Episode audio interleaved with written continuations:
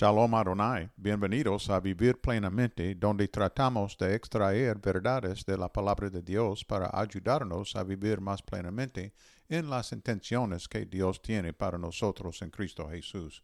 En el nombre del doctor Warren Latham y el mío propio, soy Dan Dun. Vamos a leer hoy de Apocalipsis capítulo 2 versos 8 hasta 11.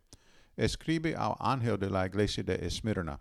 Esto dice el primero y el último el que murió y volvió a vivir. Conozco tus sufrimientos y tu pobreza. Sin embargo, sin embargo, eres rico. Sé cómo te calumnian los que se autodenominan judíos y no lo son, pues solo son una sinagoga de Satanás. No tengas miedo de lo que estás por sufrir.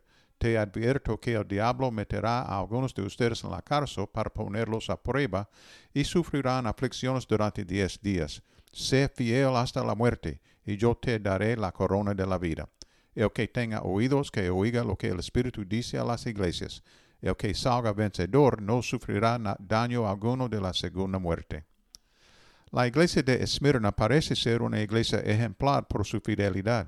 Conozco tus sufrimientos y tu pobreza. Sin embargo, eres rico. Jesús les ofrece una gran afirmación. Sin embargo, les dice que esperen persecución. No tengas miedo de lo que estás por sufrir. Te advierto que el diablo meterá a algunos de ustedes en la cárcel para ponerlos a prueba y sufrirán aflicciones durante diez días. Sé fiel hasta la muerte y yo, yo te daré la corona de la vida.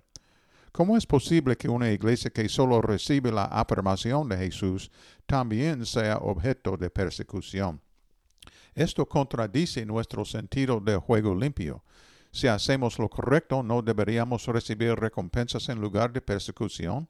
Es como si al ganador de una carrera olímpica se le dijera que limpie los baños en lugar de obtener la recompensa de una medalla de oro.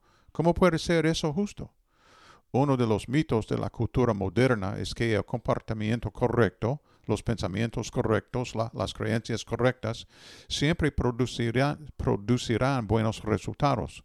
En la iglesia, este es el sistema de creencias fundamental sobre el que se construye el Evangelio de la Prosperidad.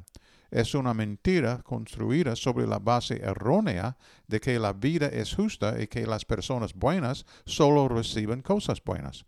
Claramente eso, ese no era el caso de la iglesia en Esmirna.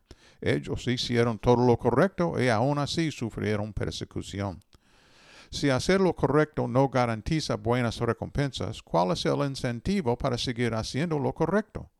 ¿Por qué ser fiel cuando la fidelidad resulta en encarcelamiento? Jesús les da la respuesta. Sé fiel hasta la muerte y yo te daré la corona de la vida.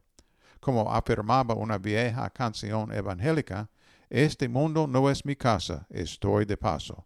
Los cristianos están invitados a vivir con una perspectiva eterna. Reflexionamos sobre las palabras de Jesús en el Evangelio de Mateo. No acumulen para, ti, para sí tesoros en la tierra, donde la polilla y el óxido destruyen, y donde los ladrones se meten a robar.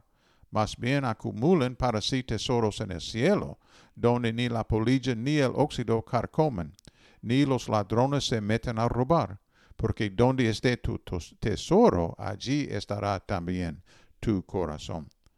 La corona de vencedor te espera, no en esta vida, sino sin duda en la otra. Mántete fiel. Recordemos las palabras de Dios a la iglesia de Esmirna. Sé fiel y te daré la vida como corona de vencedor. Oremos, por favor. Te alabamos, Señor Dios, porque fuiste fiel hasta la muerte para hacer posible nuestra salvación. Por favor, ayúdanos a ser fiel también hasta la muerte. Ayúdanos a atravesar lo que venga con una perspectiva eterna en lugar de la perspectiva equivocada que nuestra cultura enseña. Te amamos, Señor, y deseamos vivir para honrarte y glorificarte. En el nombre de Jesús. Amén que tú viva plenamente en Jesús hoy y que Él viva plenamente en ti. Shalom Adonai.